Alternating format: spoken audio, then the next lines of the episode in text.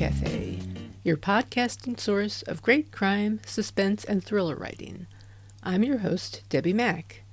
Before I bring on my guest, I'll just remind you that The Crime Cafe has two ebooks for sale the nine book box set and the short story anthology.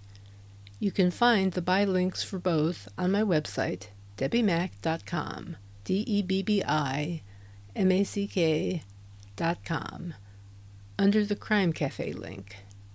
You can also get a free copy of either book if you become a Patreon supporter of the podcast at the $10 monthly level. You'll get that and much more if you support the podcast on Patreon, along with our eternal gratitude for doing so. So, it's my pleasure to introduce my guest for this episode, the author of multiple short stories of the noir persuasion, Gareth Spark. Hey, Gareth. It's, it is great to have you on, and I'm so glad that we were finally able to work out our technical difficulties. Great to be here. Thank you for having me.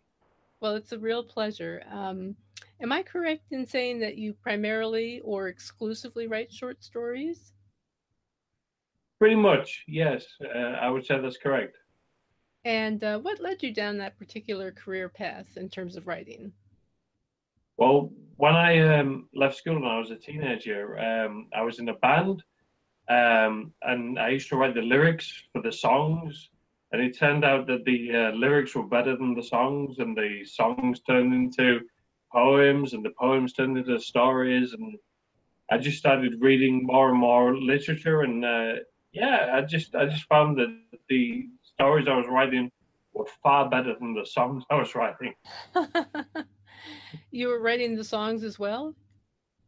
Yeah, but they were pretty terrible songs. it's funny because I used to uh, do the lyrics for a musician who would write the songs. This was way back in high school. And um, we lost touch with each other, unfortunately. But um, yeah, those were the days. Uh, I tell you, I think I've always been the word person, although I am also a musician, actually. Likewise. Uh huh. Likewise. Yeah, I don't think I could make a living at it at this point, but um, in yeah, I mean, I mean, I'm, I'm, I'm not pretty enough to um, to uh, the person for a band, but we used to. Uh, I used to write the songs and stuff. Pretty much the chords were like just G, C, and D, but uh, it, it, and eventually people in this town figured it out that like you know these guys suck, but the words are pretty good. and uh, where are you living? Uh, in Whitby, Whitby, North Yorkshire, which is like in the. Uh, it's not the far north of England, but it's pretty far north. It's um, if you ever read Dracula, the novel, it's where Dracula first arrives in England. So he first arrives in England in Whitby, and he says, "You know, you, your band suck. you know, don't, don't write no more songs." Um, so that's where I'm at at the moment uh, in Whitby. you do have something of a, a, a Scottish tilt to your accent, I think. It's it's a very peculiar accent around there. I must admit, it's uh, it, it, it's not quite English. It's not quite uh, Scottish. It's very in between. We're in the borders here. We're in the it, it's a border accent, I guess. Well, that's cool. I kind of like that. Um, yeah. I'm sort of on the border myself. Uh, Maryland oh. is is actually a border state. It oh, was a border state during the Civil War. So right. it's somewhat odd in that respect. I've always thought it is. no, that, that, no, that's fascinating. I'm, I'm fascinated by that. the history of the, uh, the, the Civil War in America. Um, yeah, yeah, absolutely. Yeah. Absolutely. Um, let me see. Have you ever considered writing a novel? I you know, I have. I'm currently finishing a novel. Um, I'm, I'm, I'm editing one at the moment. It's um, it's kind of a generational um, thing set in the town that I grew up in, and it's um, yeah, it, it, We'll see if anybody will put up with it and buy it, but it's. Uh, I'm editing it at the moment, so I'm fingers fingers crossed. People will read it and say you know what? This guy is the, the, the greatest thing in English literature let's let's give him a million but uh, probably probably not. But we can always hope. Hey, we can always hope. That's my philosophy. Well, I've been reading. I've been reading Snake Farm, and um, I just have to say I'm really enjoying it. It seems like there are recurring characters in the different stories. Is that? Yes, uh, that's uh, quite right. That was intentional. I assume. Yeah. It is. Yes. Yes, it is. Um, it's intentional because I um, I've read um, Crimes in uh, Southern Indiana by Frank Bill, and I saw. I, I, don't, I don't know if you've read this book, but uh, it's a fantastic noir uh, American crime no, uh, novel in stories by, by by this guy. He's a terrific writer, and um, I read this book and I thought, well, you know, why can't we have a similar story in, in, in, the North of England, which has this um, border sort of background and this, this sort of like a, you know, the, the, these characters. And um, so Frank Bill was an immense uh, influence on me for the for that book. And um, obviously at the time I was working the warehouse as well, as is Frank Bill famously. So it's um, yeah, yeah. It, um, it's kind of like the first step towards a novel, I guess. yeah, yeah, exactly. Yeah, it felt like yeah. it. It felt like you were trying to kind of novelize a collection of short stories in a sense. I, Have a, exactly. a whole thematic thing with the characters. And I also felt like that the setting could be just as easily Appalachia or out. Oh, yeah, my God, I'm glad. I'm so glad. West, or, but always, Appalachia in particular, yeah. the the East Coast mountain areas. Yes, um, yes, yeah. Always felt that, Debbi. I've always felt that this um, region where I live in in, uh, in England is kind of like a, a, forgotten sort of kind of Rust Belt kind of area, and it has these these people who are sort of like sort of creating a life for themselves and um, yeah, you, you, you've absolutely hit it on the head. That's the kind of vibe that I was trying to capture in uh, in these stories. Definitely, definitely. Well, you do it very well. Well, thank you. I'm enjoying the stories. When I sit down to start to read one, I can't put it down till I'm done with that that story. That's the way it, the effect it has on me. So I appreciate that. Thank you very much. I appreciate the kind words that's not even you know like idle praise i really mean it um uh i keep hearing the term brit grit and i see it a lot on paul brazill's blog yes tell yes tell us what brit grit is so i think um as i said in my uh, sort of uh, guest blog i guess that brit grit is a sort of um a noir sort of british crime thriller genre, which is um, I, I, I guess it avoids the kind of like uh, traditional British. Uh, so you, so you've got the the Cockney gangsters who are like, I'm going to shoot you in the bloody face, you know, uh, blue the bloody hell are you kidding me, you know? And then you've got like the Miss Marple, uh, yes, so let's all meet in the drawing room and I shall call you, you know. Great, great sort of like is the other side of that. It's like the kind of like a the true down to the earth, gritty kind of uh, noirish voice, which Paul Brazill uh, brilliantly encapsulates. Uh, Paul Heatley, uh, Ben Jones, all these guys, you know, the um, pretty much the knit and knuckle guys, uh, knit and knuckle, um, which is now I think close to the bone. Um, it's a, a website that publishes all this kind of like fiction. He was the place that first published my short stories.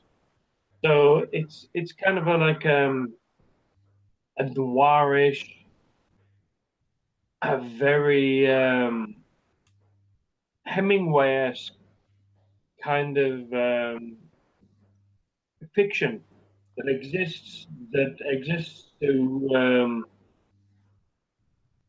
describe these kind of lives, these kind of like um, down and out. Low, exactly. These kind of low rent British lives. This kind of like uh, crime. This kind of and and, and it, you know what? It's a wonderful thing. I, I I think I said in my um my piece that it goes right back to um in my opinion Wuthering Heights with Heathcliff vanishing and living this this this weird sort of like hidden life for so Hmm. long, you know, under the cover, and it. It, yeah, it's it's it's a very British kind of um, reaction to um, To the drawing room. Yeah, exactly exactly. It's it's a class thing. Debbi, at the exactly. It's a class thing, and this is the uh, the lower class, the working class, kicking against the um, the the the, con- the, the, the constraints. Yeah. So um, Of British That's what I like. literature. Yeah. exactly, because I, I I guess in America you get this idea of British uh, culture and British literature as being some kind of like um, high um, cultural thing. You know, they, they, this this sort of like a lords and ladies kind of like um, what's the word? Downing. What's what, what is it? Downing um, Castle or whatever Downing whatever the hell. Down, I'm Yeah, not sure. yeah. Um, Upstairs, Um, downstairs. what's what's the Father thing with Dowling? castle? Yeah, yeah, yeah, yeah, yeah, Uh, yeah. That kind of thing. Where, Let's all have real, high tea and talk about the murder.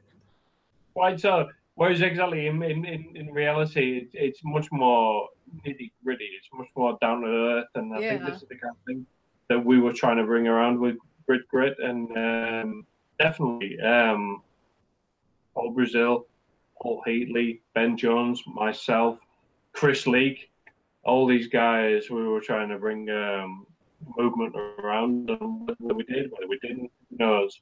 But we were trying to get the murder mystery out of the drawing room with Miss Marple and into the streets. Yeah, yeah. I mean, I think Raymond Chandler was doing the same thing here in the States.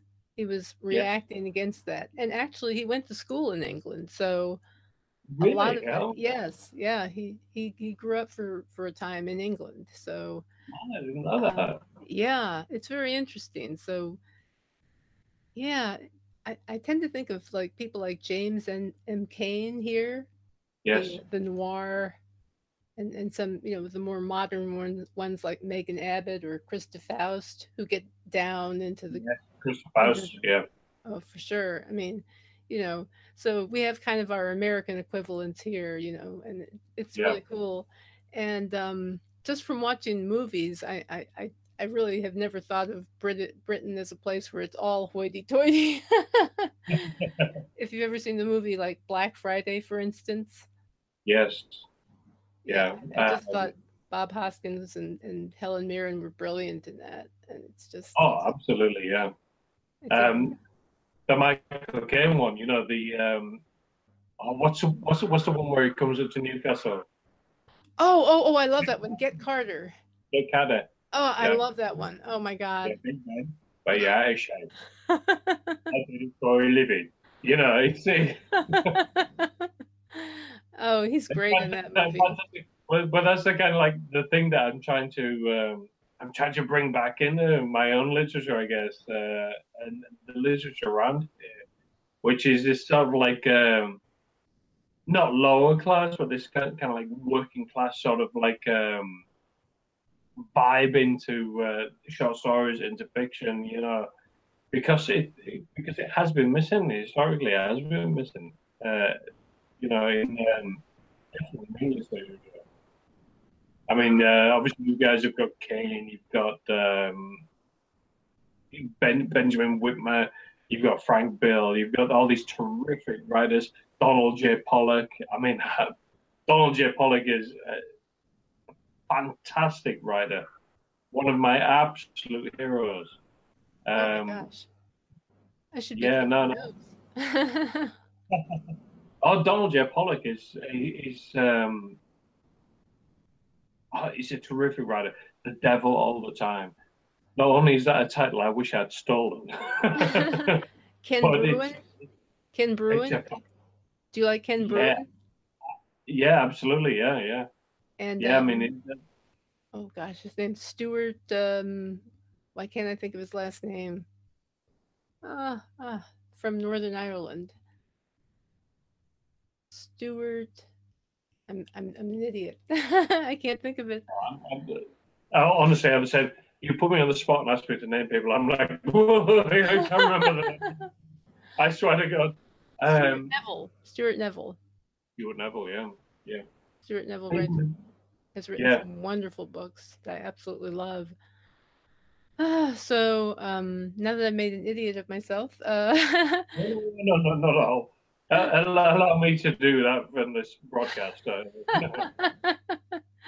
Um, let's see. Uh, I think we've covered your favorite authors. Um, where can readers find your work? um, I guess What's the best place? um, you can you can obviously find my uh, novel uh, Marwick's Reckoning on the Kindle. My uh, collection of short stories Snake Farm is also on Kindle to download.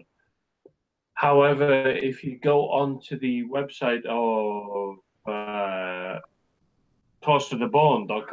which is uh, near Sudoku, as it used to be called, um, there's a, there's a fair few stories of mine on there that haven't been published that you can that you can download. Otherwise, uh, you know, you can get these guys on uh, you get these guys on Kindle. Those are my only two books, so I, I'm, I'm I'm boasting about them a little bit. Um, yes, so um, no Kindle, uh, close to the bone, or just search my name in Kindle. I used to be a member of uh, a writing collective called Zelmer Pulp. What was the name of the What was the name of the uh, the committee? It, it was called Zelmer Pulp, um, and a member was um, the uh, we had Chris Leek as a member, and we had uh, Brian Panowich, who did um, like Lions, and he did um, the name of his novel? Clones. He did another novel. They're, they're, they're kind of like um, they're, they're, they're fairly well respected novels, and uh, I had the uh, privilege of being um, having a character named after myself in one of those, which is stands as one of the most uh, brilliant uh, things that has said out to me. Um, what the hell did they call it? Uh, like Lions, uh, by Brian Brian It's something I'm saying. The sound is coming out slightly garbled from your end, but hopefully uh, people can hear you. Uh, that's probably my accent, which is uh, consistently slightly garbled. In fact, uh, I believe it says under occupation in my uh, passport, slightly garbled. that could be the state of my brain on any given day. Um, Likewise. well, let's see. You're working on a novel, and um, Yeah. I guess um, the other question I wanted to ask you is when are you going to get a website or blog? Oh, I, it's it, it, it's literally on my to-do list, honestly, because um, it, it's I'm not very tech savvy. I live here in the boondocks of England, and I, I have I'm just, it's literally like nothing going on. So um, it's it's something that's on my to-do list. I, I, I desperately need a blog and website just so I can get some stuff out there, I guess. Um, but uh, I, I have you to thank for that. well, I will tell you, get a, a blog or a website. That's that's like should be number one on your to-do list Absolutely, absolutely. after writing, of course. But Oh, absolutely, yeah, sure. I mean, I'm I'm going to um, FantasyCon next next month. Um, it's a, a festival I go to every year. It's more like horror writers and things like that. mhm. Uh, the first year I went, I went. Uh, you know this movie, The Ritual. Have you seen this movie? I have not seen that. It's like a it's like a horror movie. Um, these guys are backpacking in in Sweden, I think, and they get lost and there's like monsters and all sorts of things. Me and the guy who wrote that uh, climbed up to a local castle, uh, the the ruins of this castle, and we climbed up there, and I was like, "Yeah, I've written a few books and stuff like this." Says, "Well, I've written this one called The Ritual." I was like, "Well, we'll see whose book gets first. And it turns out, obviously, his his book has been published to wide acclaim and turned into a Hollywood movie. And my book is like, uh. well, uh, it's an local books if anyone's interested. you just need to feel proud that you wrote it and be happy. I am proud if you can reach readers. That to me, that's yeah, what really matters. But um, in any case, um, is there anything you'd like to add before we finish up? Um, I would like to add that um, to people out there who are writing, finish what you've written because you will have an audience. There are people out there who are dying to hear from you, who want to hear what you have to say. So finish it, publish it, send it out, and you will have an audience. Great advice. I agree with you 100%. And, um, and yes, go ahead. And don't ever, ever wear a hat with this many holes in it.